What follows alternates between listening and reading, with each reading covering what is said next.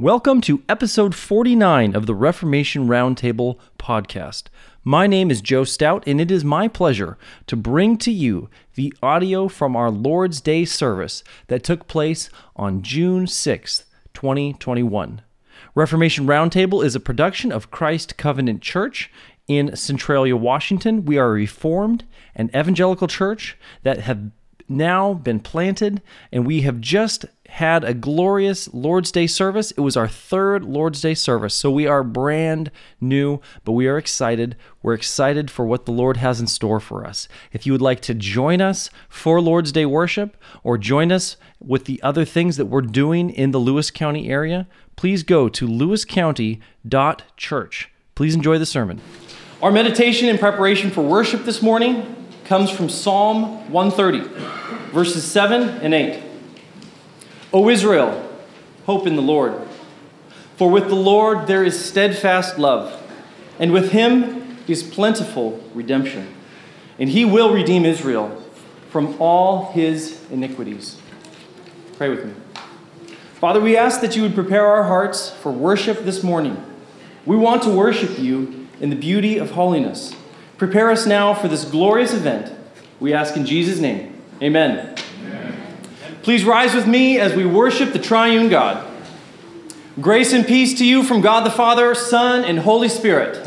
And also to you. Our call to worship this morning comes from Psalm 134. Behold, bless the Lord, all you servants of the Lord, who by night stand in the house of the Lord. Lift up your hands in the sanctuary and bless the Lord. The Lord who made heaven and earth, bless you from Zion. Lift up your hearts. We lift them up to the Lord. Pray with me. Father in heaven, you are holy, holier than any of us can possibly fathom. So holy that even Moses needed a veil to protect those around him from the leftover reflection of the glory that you bestowed upon him when you passed before him. It is into this holiness that you have called us, and we have come. We know we don't belong here based on our merit. We know how dirty we are. We know how unfit for your holiness our sin makes us, and yet we are here anyway. As we come into your presence and lift up our hands in the sanctuary and bless you, we do so only because of the perfect and complete work of Christ. Our King fought the dragon in our place and cast him down from on high. He has plundered the strong man's house and set us free, and so we stand in your presence reverently and boldly because your Son, King Jesus, has made this possible. We wouldn't dare approach your throne as we boldly do now if it wasn't for the victory of the cross. Thank you for sending a Redeemer to set us free from Satan so that we might serve you in all things and in worship now. We thank you for the great honor of coming before you in worship in the name of Jesus, who reigns with you in the Holy Spirit, one God, world without end. Amen. Amen. Please turn your bulletin to the hymn Immortal, Invisible, God Only Wise. Amen. Amen. Please be seated. When God made the world, one of the first things he did was plant a garden and put a man in it. This garden was in the east, in the land called Eden, and it was here that he placed every tree, every tree that is pleasant to the sight and good for food. This classification included two especially important trees the tree of life and the tree of knowledge of good and evil. God then gave the man work to do tend and keep the garden. He provided him with a wife, a marriage, and he provided for that couple every one of their needs. He said, Of every tree of the garden you may freely eat. And then he also gave one, count it, one rule of the tree of the knowledge of good and evil you shall not eat, for in the day that you eat of it you shall surely die. This tree, the tree of the knowledge of good and evil, was not a bad tree. It was pleasant to the sight and good for food, like the rest of the trees God planted. However, God said something special about this tree. God told the man, Adam, to refrain from eating the fruit of this one particular tree. Why did he do this? Why not make it impossible for Adam to not be able to sin. Seems like that'd be make everything a lot easier now. But I believe Adam was calling Adam, I believe God was calling Adam toward growth and maturity. Adam needed to trust God and to exercise self control. And one day, we got to speculate here, but it seems almost a, certain, a certainty that one day God would have given him that food to eat. God was growing the fully grown but still baby immature Adam into a mature and kingly man who would trust him, obey him, and act like the Son of God, the King that he was. When he had reached this point, I think it likely that God would have given him the additional glory and responsibility that comes with the tree of knowledge. If you remember Solomon, the one thing he asked from God, the one gift, was the knowledge of good and evil, to be able to know the difference between good and evil. That was the thing that Solomon wanted, that was the thing he desired. If Adam could only wait, he could inherit that as well. I remember as a kid thinking to myself, well, if Adam hadn't sinned, someone would have eventually. It was really inevitable. But this isn't true. The garden, like our temporal lives now, was temporary. And Adam was its covenant head. It was to him that the law had been given, and to him that it had been entrusted. If Adam had resisted this temptation, obeyed God, and cast the, the serpent out of the garden, we would never have been cast from the presence of God. We would never have been cast from the garden. As we, of course, know, this is not what happened. Adam failed to protect his wife from the deception of Satan and instead forsook his faith and self control for the fleeting pleasures of sin. He was then cast into the wilderness to scratch his living from the dust of the earth, the very stuff he was made of. It would be thousands of years of darkness and desolation before a new Adam would come. This new Adam would, be, would begin first in the wilderness, where he would be tempted in every way man has ever been tempted, and yet he would overcome. This second Adam would then be placed in another garden, this one called Gethsemane, a reversal of the curse, where he would be tempted by the serpent and again would overcome. He would cast this serpent out and crush its head. This second Adam, Jesus Christ, led the way and was victorious and is therefore our example in our fight against temptation. We cling to the good news that we do not have a high priest who cannot sympathize with our weaknesses, but was in all points tempted as we are, yet without sin. Let us therefore come boldly to the throne of grace that we may obtain mercy and find grace to help him in time of need. To love God is to obey him. We don't obey him to find favor. We obey him because we already have his favor. We don't obey him to become sons and daughters of the king, but because we already are his sons and daughters. We, of course, this week have failed miserably at this obedience to his law, which is what reminds us to confess our sins. So, as you are able, please kneel before the Lord with me. Following, following is from Psalm 130, verses 1 through 6. Out of the depths I have cried to you, O Lord. Lord, hear my voice. Let your ears be attentive to the voice of my supplications. If you, O Lord, should mark iniquities, O Lord, who could stand? But there is forgiveness with you, that you may be feared. I wait for the Lord, my soul waits, and in his word I do hope. My soul waits for the Lord, more than those who watch for the morning, yes, more than those who watch for the morning. Will you pray with me? Lord, we cry out to you from the depths. From the depths of our sin and misery, we cry to you. Please hear our voice. We have grievously sinned against you in thousands of ways and at thousands of times during this past week, and we ask for your forgiveness. Lord, the works of the flesh are far too, far too often creep into our lives and try to throw you from your throne. We are tempted and fall outwardly and in our hearts to adultery, fornication, uncleanness, lewdness, idolatry, sorcery, hatred, contentions, jealousies, outbursts of wrath, selfish ambitions, dissensions, heresies envy, murderers, drunkenness, revelries. Lord, we confess these things to you and ask that you not mark such iniquities against us, but would instead remember your covenant to us, that everyone who calls on the name of the Lord will be saved. We ask you to forgive us not because it is possible for you to tolerate sin, but because Jesus has already settled the debt on our behalf. We have called on the name of Jesus, and we ask that you remember your promise to us in Christ. We now confess our own individual sins to you now in Selah. We ask all of this in the good name of Jesus, and amen. Amen. Please rise for the assurance of pardon. Hear the following promises from Scriptures. Knowing that he who raised up the Lord Jesus will also raise us up with Jesus and will present us with you. Therefore, we do not lose heart, even though our outward man is perishing. Yet in the inward man, it is being renewed day by day.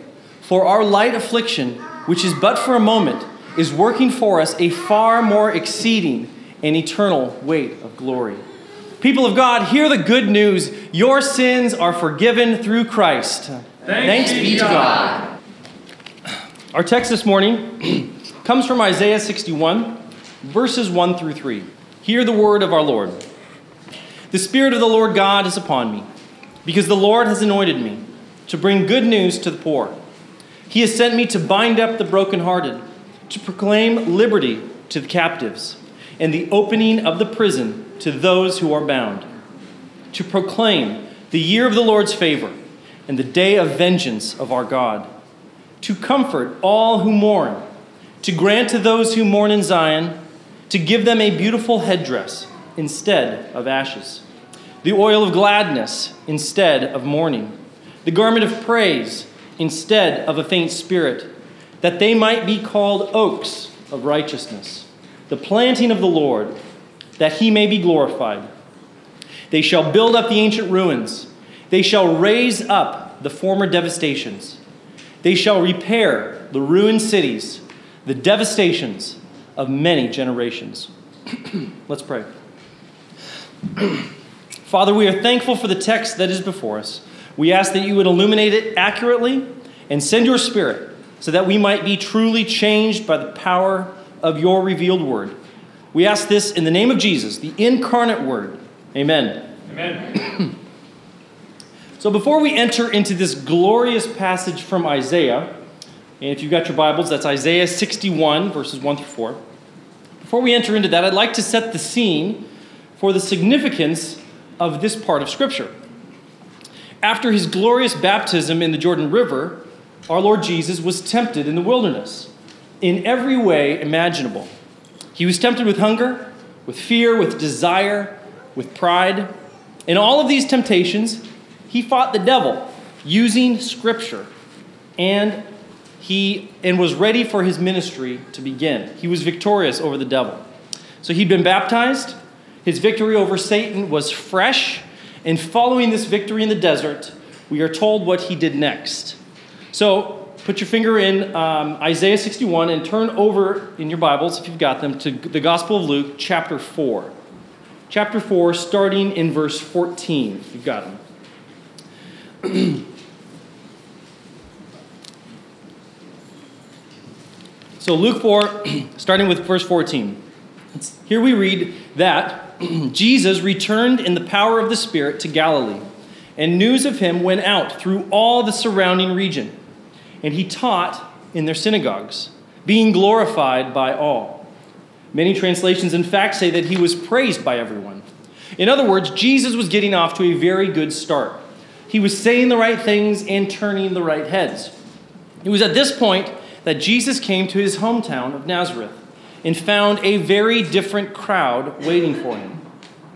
Continuing in verse 16, we read So he came to Nazareth, where he had been brought up. And as his custom was, he went into the synagogue on the Sabbath day and stood up to read. And he was handed the book of the prophet Isaiah. And when he had opened the book, he found the place where it was written. Jesus then proceeds to read the first half of the very passage I just read you from Isaiah. Here it is again. This is the words of Jesus The Spirit of the Lord is upon me, because he has anointed me to proclaim good news to the poor. He has sent me to proclaim liberty to the captives and recovering of sight to the blind, to set at liberty those who are oppressed, to proclaim the year of the Lord's favor. Then we're told that he closed the book and gave it back to the attendant and sat down. And the eyes of all who were in the synagogue were fixed on him.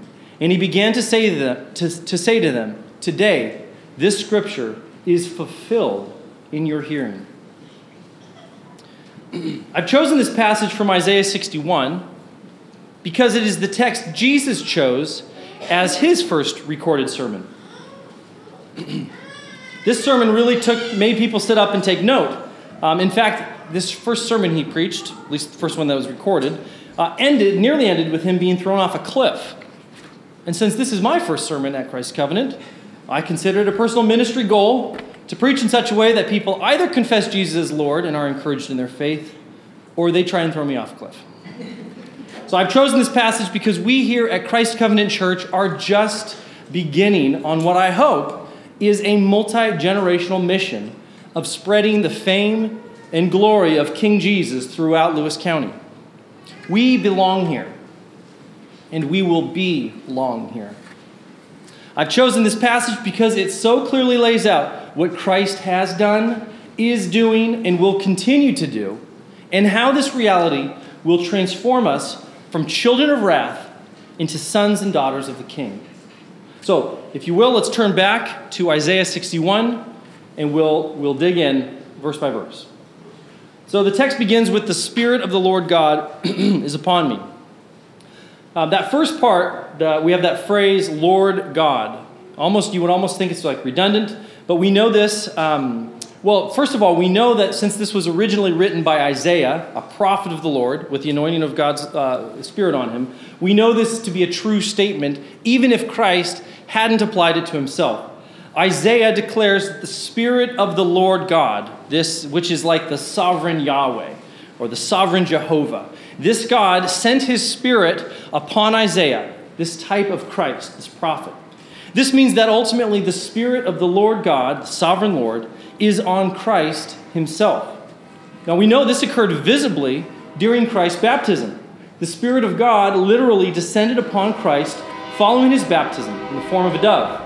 And then the voice of God the Father declaring, This is my Son in whom I am well pleased. So you have all members of the Trinity present at Christ's baptism.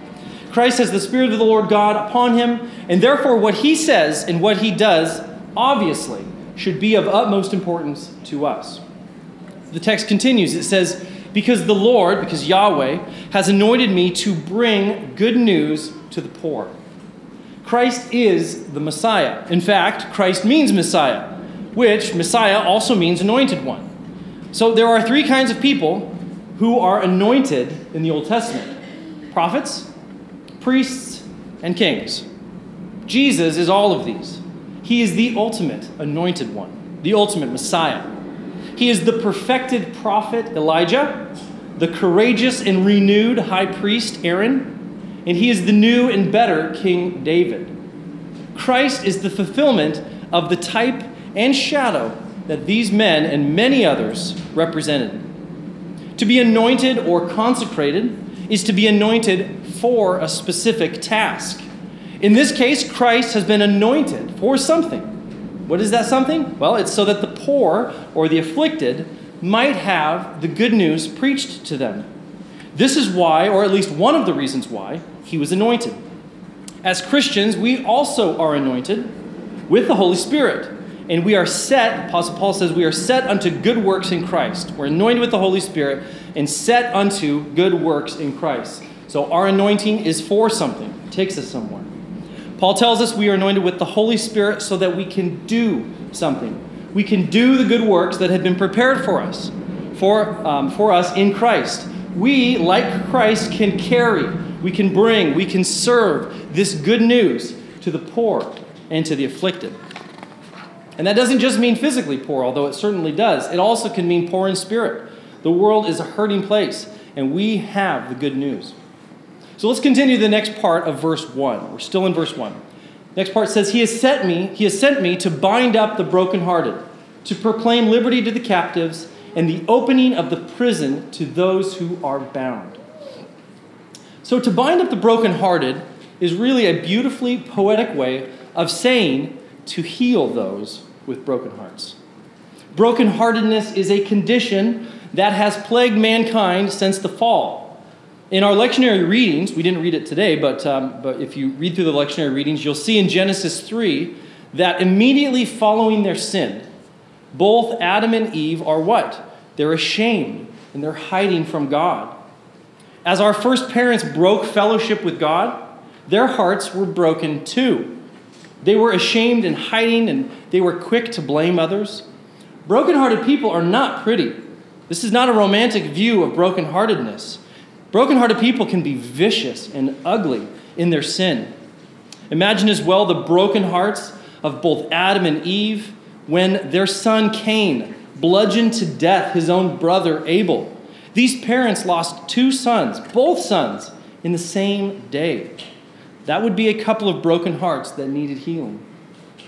However, it's important to note that this healing only takes place. It only takes place on those hearts that are broken not because of their hardness, but because the Spirit has wounded their conscience. You, you know, we, we, Christ talks about being the cornerstone, and those people who fall on the cornerstone are broken, but those who have the cornerstone fall on them are crushed. Christ came to oppose the hard hearted, He came to oppose the proud. If your broken heart is full of bitterness and pride, then Christ is the rock on which you will find yourself crushed.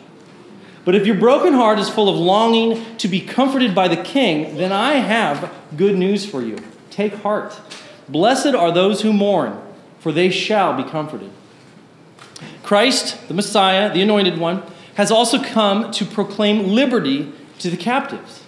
During his ministry, Jesus would proclaim in the Gospel of John that, quote, if the Son sets you free, then you are free indeed. Notice here that it's a proclamation, it's something he's saying. Freedom from something starts with a proclamation of freedom. Only after you are declared free are you able to then be free. If somebody breaks you out of prison, but you actually belong there, and you get caught, you're going to get sent back to prison. You first need to be proclaimed free. Christ comes and proclaims our freedom. He comes and opens the prisons in which we find ourselves bound. To be free, one must first believe he has been set free indeed. It has to start with faith. We don't want to be like the elephant I heard about as a kid.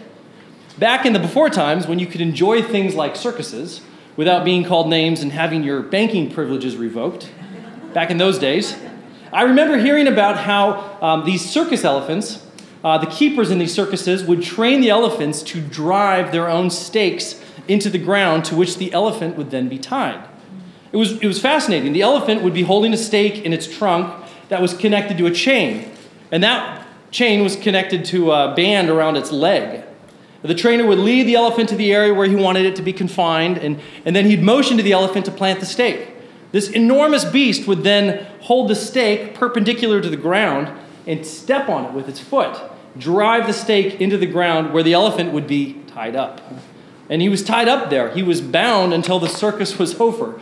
And the funniest thing was that when it was time to pack up and leave, the trainer would motion to the elephant to grab hold of the stake and pull it out of the ground. And the elephant would do. And it would be a, it would be a piece of cake. He'd just pull it right out of the ground. See, the elephant believed he was a captive. It never believed it was free, even though it could have pulled the stake out of the ground at any time. So Jesus came to proclaim liberty to the captive and to the opening of the prisons to those who are bound. Do we really believe this to be true? Do we really believe Christ has set us free? That he's really set us free from our captivity, from our slavery? Ask ourselves that. Do we really believe he has set us free from our greed, our lust, our pride, our selfishness? We should. He declared it so, and we should be like the Father in John chapter 5. If you remember, this, this father in John chapter 5, you don't have to turn there, but he's, he's desperate for Jesus to come and to, to his house. He wants him to physically come to his house and heal his son. His son is on the point of death, and this father is desperate. And Jesus rebukes everybody that's saying there. He's like, unless you see a sign, you won't believe. And the man said, please, just come. Come and heal my son. And Christ said, go. Your son is healed. What did, that, what, did, what did that father do? Did he say, No, I need you to come. I need to see it with my own eyes? He's, he believed God. He believed God. He went home and he found that at that moment, his son had been healed. And so that's what we need to do. Even though we may want Christ to do something for us that we can see with our own eyes, we have to just believe him at his word. John Calvin said, We are prisoners and captives until we are set free through the grace of Christ. And when Christ wishes to break asunder our chains, let us not refuse the grace that is offered to us. Let's move on to verse 2. verse 2 starts with to proclaim the year of the Lord's favor and the day of vengeance of our God. Here we have a paradox of sorts. Um, Christ has come to proclaim the year of Yahweh's favor while simultaneously proclaiming his vengeance. If you don't know what a paradox is, a paradox is a statement that seems, on the surface at least, to contradict. But upon further inspection, it actually reveals a deep truth. The fact is that when Christ came, he was ushering in both the Lord's favor and his vengeance all at once. He came not to condemn the world, but to save it. John the Baptist calls him the Savior of the world. And in Matthew 4:16, the prophecy of Isaiah describes the coming of Christ as the people dwelling in darkness have seen a great light, and for those dwelling in the region and shadow of death, on them a light has dawned. In other words, glorious things are happening in the year of the Lord's favor. The year of the Lord's favor is upon us. Arise, shine, for your light has come, and the glory of the Lord surrounds you. And yet, and yet, at the same time, much of the ministry of Christ was devoted to calling the scribes, the Pharisees, the prostitutes, the adulterers, the liars, and the hypocrites to repent of their sin or what? Or face the wrath that was to come. Much of Christ's ministry was spent prophesying in excruciatingly accurate detail the outpouring of God's wrath and judgment that was to come upon the Jews within that generation. Judgment for their apostasy, for their rejection of the Messiah, and for their killing of the Prince of Glory.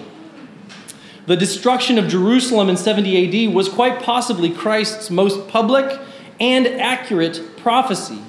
And while Jesus did stop short of reading this part of Isaiah as relating to himself, there is no question that, in the com- that with the coming of Christ, that it brought both salvation and favor, as well as vengeance and wrath.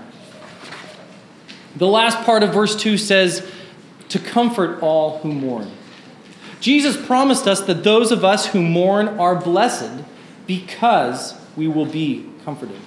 To be comforted is a blessing that can only come to those who mourn.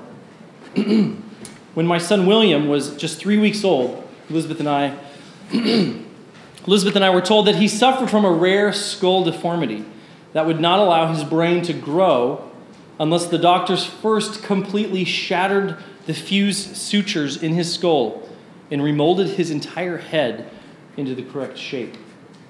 This was devastating news for us, not only because he was our brand new baby boy with a potentially life threatening condition, but he also had a violent surgery ahead of him, and that was going to hang over our head for at least a year before he finally, before he finally could have the surgery. During this time that we awaited his surgery, Elizabeth and I mourned, and we were comforted. In fact, the evening we found out the news, we wrote the following to our family asking for prayer, and we specifically asked that we would walk through this darkness knowing that our Creator is leading us and that the light of the gospel is stronger than the shadows. This prayer was answered in a glorious way. We experienced tremendous comfort over the next 12 months while we waited his surgery. We, ex- we experienced tremendous comfort when the surgery came, and as he fully recovered from the surgery, he's just a normal little boy, looks totally normal now. But we would never have been blessed with this comfort unless we were first made to mourn and pour out our hearts to Christ so that he might bless us. To be blessed with comfort means going through the valley of the shadow of death and fearing no evil, for God is with us. He's with us, comforting us along the way. Let's move on to verse 3. Verse 3 says, To grant to those who mourn in Zion, to give them a beautiful headdress instead of ashes, the oil of gladness instead of mourning, the garment of praise instead of a faint spirit. So at the end of verse 2, we are promised comfort for all who mourn. Now, at the beginning of verse 3, we are promised that the Lord's Messiah will give beauty to those who mourn in place of ashes. To be a first century Jew and hear Christ promise, promises that you are blessed if you mourn would likely be a pretty bizarre thing. The Jews practiced putting on sackcloths and ashes when they were mourning. The sackcloth and ashes, they did this to make the, both their appearance and their physical bodies filthy and miserable. They were showing how filthy and miserable they were. To be mourning was the opposite of beautiful or comforting. You were covered in ashes and not beautiful. You were covered in sackcloth, which was horribly uncomfortable. You were neither beautiful nor comforted. And God is promising that the Messiah would bring both. Instead of the misery of ashes, they would get a beautiful headdress or a garland. Instead of wretched mourning, they would receive the anointing oil unto what? Unto gladness.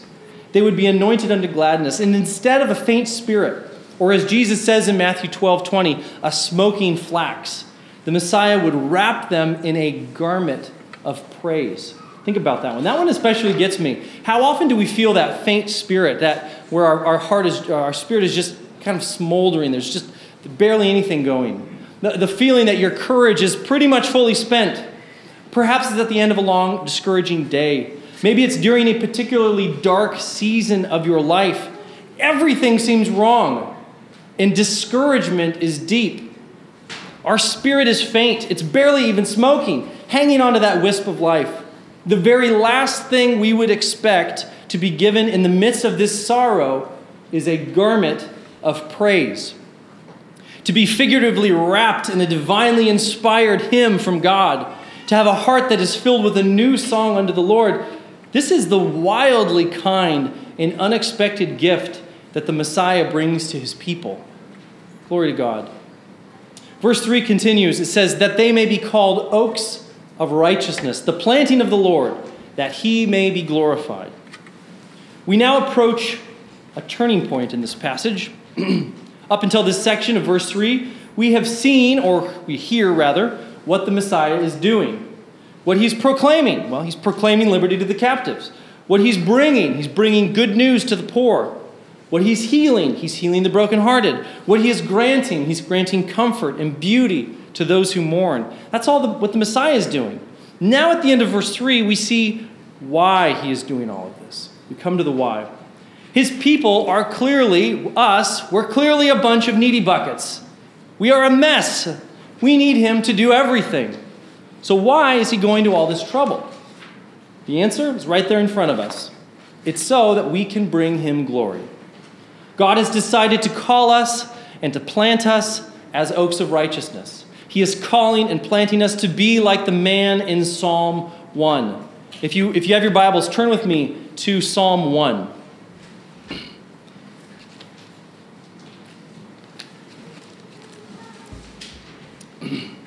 In Psalm 1, uh, God is uh, obviously it's the beginning of the, of, the, of the little Bible, as Luther called it, the, the, the, the 150 Psalms. But in Psalm 1, God is telling us what, how to be um, a man or a woman or a, or a boy or a girl, how you can be blessed, how you can truly have the blessing of God, how you can truly be happy. says, Blessed is the man who walks not in the counsel of the ungodly, nor stands in the path of sinners, nor sits in the seat of the scornful, but his delight is in the law of the Lord, and in his law he meditates day and night.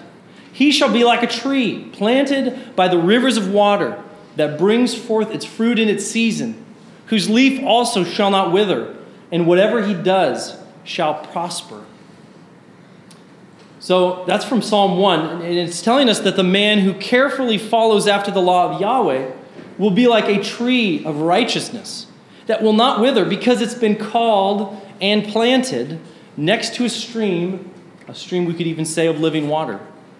This is the man, the woman, the boy, or the girl who was lost, and the Messiah came to seek and to save, and to call an oak of righteousness.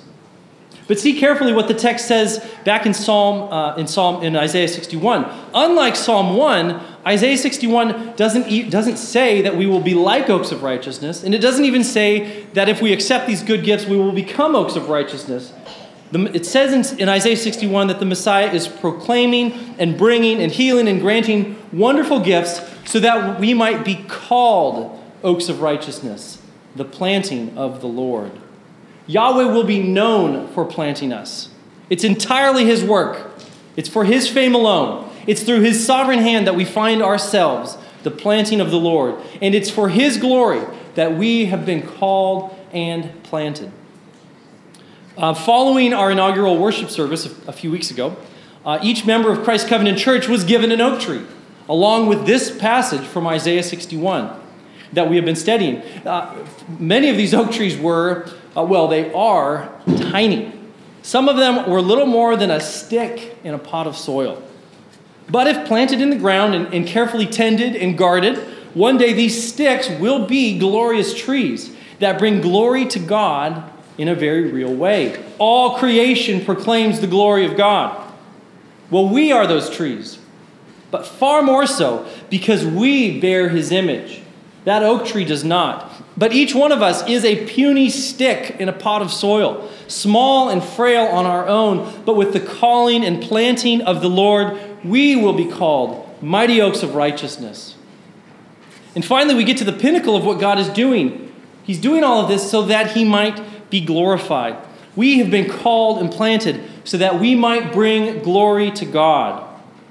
Now, the translations differ on the capitalization of that word he at the end of verse 3. Um, some, some capitalize it and some don't. So it wasn't clear in, in, the amount of time that I spent studying this whether the he refers to the man un, unto whom he's being planted and being called an oak of righteousness, or whether it's the glory is, is for God. Um, it really doesn't matter though, because um, I, I think it's far more likely that it's referring to God's glory. Um, but to be called and to be planted as an oak of, of righteousness is to be glorified, so it could go either way. Um, so some translations capitalize the H, some don't. Either way, it's already established in the previous chapter of Isaiah. Uh, if you go back one chapter to chapter 60, and we look at uh, verse 21, you'll see the future glory of the church was prophesied there. And it all becomes very, very clear. It says, Your people shall all be righteous, they shall possess the land forever. The branch of my planting, the work of my hands, that I might be glorified. That's God talking about his people. So God works all things for his own glory. Just as a husband and father is proud of his wife and children and is therefore glorified by their presence, so our Father in heaven seeks his own glory by raising up his people from the lowliness of our sin and making us into a royal priesthood, kings and priests unto him. We glorify God when he draws us out of the miry clay and sets our feet upon the rock of Christ. Think about that. We get to glorify him just by being saved. Amen. We have a catechism that we teach our kids from as early as they can talk. And it goes like this it's, it's really three questions Who made you? God. What else did God make? All things. Why did God make you and all things? For his own glory. So I'm going to say something that we might be tempted to just nod along with and not actually really believe. Something that, if considered in its totality, is going to sound too good to be true, but we must believe it. For those reconciled to God through the blood of Christ and walking in the power of the Spirit, for those chosen by God before the foundations of the world to be his elect unto salvation, for those of you calling on the name of the Lord Jesus as King and as Lord, God is proud of you. He delights in you. He is crazy about you. Well, there is nothing we have done to earn this unmerited favor of God. God nonetheless is rejoicing over us with loud shouts of singing. And he does this because he is glorified by us. Turn your Bibles to Zephaniah 3:17. Uh, you can find Zephaniah toward the end of the Old Testament. It is the fourth book from the end. It's only three chapters long. It's easy to miss. Or three chapters long. Did I say three or four? It's three chapters long. While you're turning there, uh, I'll set the, set the scene a little bit. It says, um, the, at this time when Zephaniah was, uh, was written, the chosen of God, uh, the, the chosen people of God were, of course, the nation of Israel, and they were incredibly faithless to him. They, just, they were doing everything wrong. They were doing nothing right and everything wrong, worshiping Baal, Moloch, and doing other shameless things, Zephaniah says. And so most of the book of Zephaniah is focused on the terrible day of the Lord, which will bring destruction to the ungodly and the godly, and the Jews included. However, at the end of the prophecy, the following promise is made to God's people, and it is glorious. starting a little bit before uh, verse 17. Sing aloud, O daughter of Zion. Shout, O Israel. Rejoice and exult with all your heart, O daughter of Jerusalem. The Lord has taken away the judgments against you, He has cleared away your enemies. The King of Israel, the Lord, is in your midst. You shall never again fear evil. On that day it shall be said to Jerusalem, Fear not, O Zion, let not your hands grow weak. The Lord your God is in your midst, a mighty one who will save. He will rejoice over you with gladness. He will quiet you by his love.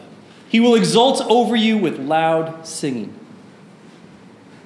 This is how God views his people, even in their sin. Remember, this was given to the people of God in the midst of their terrible sin. He is glorified when he is merciful and forgives our sin. He is glorified when we resist temptation, when we do the good works that he has set out for us to do. He is glorified when we faithfully follow him. He rejoices over us with gladness. He is quiet in his love for us, not quiet as though subdued or bored, but quiet in the sense of at peace, because the enmity that existed between us and him has now been erased by Christ. He is both quiet and loud, singing exultantly over us. He is a father who is proud of his children because they bring him glory. Jesus was very in tune with glory giving and glory receiving. He knew how important it was. This is the words, uh, listen to his words at the beginning um, of, the, of, of the high priestly prayer in John 17. It says, Father, the hour has come. Glorify your Son, that the Son may glorify you. And then he says, I glorified you on earth, having accomplished the work that you gave me to do. And now, Father, glorify me in your presence with the glory that I had with you before the world existed. All things work toward the glory of God. Nowhere is this more true than with the mercy and grace God shows towards his people. Getting back to Isaiah, we see that we have been called oaks of righteousness and that we have been planted by the Lord so that we might bring him glory. Now, finally, on to verse 4. This is, the, this is verse 4 in its entirety. It says, They shall build up the ancient ruins, they shall raise up the former devastations, they shall repair the ruined cities, the devastations of many generations. So, the first three verses we've looked at are really statements that we ought to believe to be true. God's people are having the good news preached to them by the Messiah, and He is fixing us. He's fixing our brokenness in manifold ways. Amen and amen. Now, in verse 4, though, we see what happens once God's people have been pulled out of the miry clay and had their feet set upon the rock of Christ. We see what God promised the church. What has God has we see what God has promised the church. We as the body of Christ, we start to do things. Verses 1 through 3 is all about what the Messiah has done and is doing for us. Verse 4 says what we do in response to this service of the Savior. We build up the ancient ruins. We raise up things that formerly have been devastated. We repair the ruined cities, cities that have been devastated due to the unfaithfulness of previous generations. God's people are builders. We are healers. We are gardeners who, who bring and spread good news, liberty, joy, and praise because we have been given these things and it's changed everything. I titled this sermon Repair the Ruined City because all we have to do is look around this city, this county, and the cities and towns it contains, and in it we see that there is devastation everywhere, ruins all around us. Lewis County is home to nearly 80,000 people, and the vast majority of them are sitting at home right now watching TV. They're at work, advancing their careers. They're sleeping off last night working in their gardens, doing whatever they want, but they're not worshiping God. Even if they might check the Christian box on the census form, they aren't following Christ. Even if they were, where are they going to worship God faithfully? We don't have enough faithful churches. This so called pandemic that we've decided to self destruct over as a nation has revealed just what the churches in this area are made of. For some, it has been incredibly encouraging. They are made of sterner stuff and have been shown to be as tough as tree roots. God be praised for those faithful churches. May they, may they grow and increase. For other churches, though, The government lockdowns have revealed who they truly fear.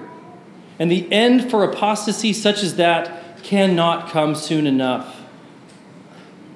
As I said at the beginning of this sermon, we here at Christ Covenant Church are just beginning. But we're just beginning on what I hope is a multi generational mission of spreading the reformational and transforming power of the gospel to Lewis County. I said this at the beginning. We belong here. And by God's grace, we will be long here. We belong here, and by God's grace, we will be long here. My dream and prayer is that this first generation of our church would be like the first few pebbles falling from a mountainside that start a landslide of reformation.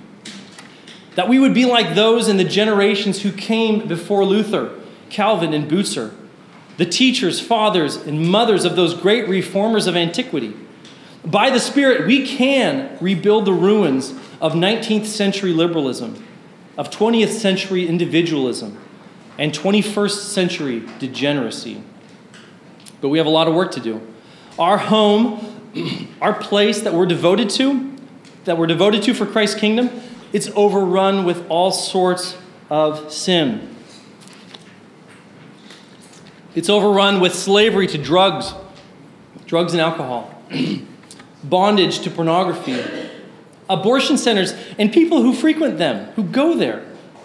Fornication, adultery, and children born into illegitimacy are part and parcel of this community that we're a part of. Liberal Christianity, which is no Christianity at all, pervasive. Falsely named social justice movements that promote demonic ideas like critical race theory, sexual perversion, socialism, feminism, and other rebellions. That's here. That's amongst our people. The sexual, and sale, the sexual sale and trade of the innocent and the vulnerable, that happens here. And then just a general apostasy, which stems from self sufficiency, slavery to sin, and impotence in our local churches. I've not even begun to name them all. That's just a few. But what is clear is we have work to do. Jesus told us to go into all the world, to preach the gospel, and to baptize the nations, teaching them to do what? To obey his commandments. Because many of our fathers were faithful to do this, we are here today. Because many were not, the work will be harder. There is no need to leave this county to go be a missionary somewhere else. We are desperate for missionaries right here. My prayer is that Christ Covenant Church could settle into this community. We could belong here. We could settle into this community in such a way that 500 years from now, when all our names are forgotten and all the work we've done to plant this church is lost to the mist of time, my prayer is that this church and a multitude of churches that have spawned from it will still be proclaiming good news to the poor, liberty to the captives, and the year of the Lord's favor. So, what do we do? What tools can we go apply right now? First, believe the promises of God about you, about your children, about the power of the gospel to cast down every ruler from their throne and to raise up the lowly. Believe it with all your heart and live as though it were true. As we heard in our gospel reading, those who are the brothers and sisters of Christ are those who do the will of God. Confess those secret sins. Christ has already forgiven you. Walk in courage among your neighbors. Christ has already conquered death. What can man do to you? Worship God with all your heart, soul, mind, and strength. Faithful Lord's Day worth it worship is vital and key to lasting reformation. What we believe, what we truly believe, will come out of our fingertips. Our orthodoxy will shape our orthopraxy. So believe the promises of God and expect Him to use you, to use us, to bring in His kingdom. We are told to pray, and David prayed during his prayer, that thy kingdom come and thy will be done on earth as it is in heaven. Our God is a God of means. He uses the willing and the unwilling to accomplish his plans. So be a willing servant as we seek to convert the nations, specifically the nations of Lewis County. We do this by obeying Jesus. Husbands, love your wives. Wives, submit to your husbands. Children, honor your parents. Employees, work hard for your bosses. Employers, treat your employees as you would want your son or daughter to be treated. Sing the Psalms with gusto and fearlessness. Be explicitly Christian in everything you do. Have your devotion to King Jesus be the thing that defines you. That defines you in work, at home, around your dinner table, with your family, with your friends, with your enemies. We want to build an explicitly Christian society, a society where the goodness of God and His law guides and protects everyone. Christians, we can only do that if we are faithful to be explicitly Christian in every part of our own lives, of our own society now. So let's be faithful with a little so that God can trust us to be faithful with a lot. This is how we faithfully follow out the chief end of man to bring him glory and to enjoy him forever. Pray with me. Gracious God, thank you for your glorious promises. Thank you for making us a part of your glorious plan. Thank you that Jesus is the author and the finisher of our faith. We thank you for your word in, in the name of Jesus, the incarnate word. Amen. Amen. We've now come to the high point of our service. This is why we're here. God has called us into his presence, and we have come. We have confessed our sins, both corporately and individually, and he has promised us his forgiveness. We've been consecrated or sanctified by the reading of his word, offering of prayers of thanksgiving and petition, singing psalms, and hearing the word preached. And we have been made more like Jesus, and we are at peace with God through the work of Christ. Now we get to feast. God is quiet with us in his love and is not at war with us any longer. He is offering us bread and wine, which are the components of every peace meal. We feast on the bread, which is the broken body of Christ. It gives us spiritual strength in our souls. We then are offered the cup of blessing, which is the blood of Christ, the new covenant.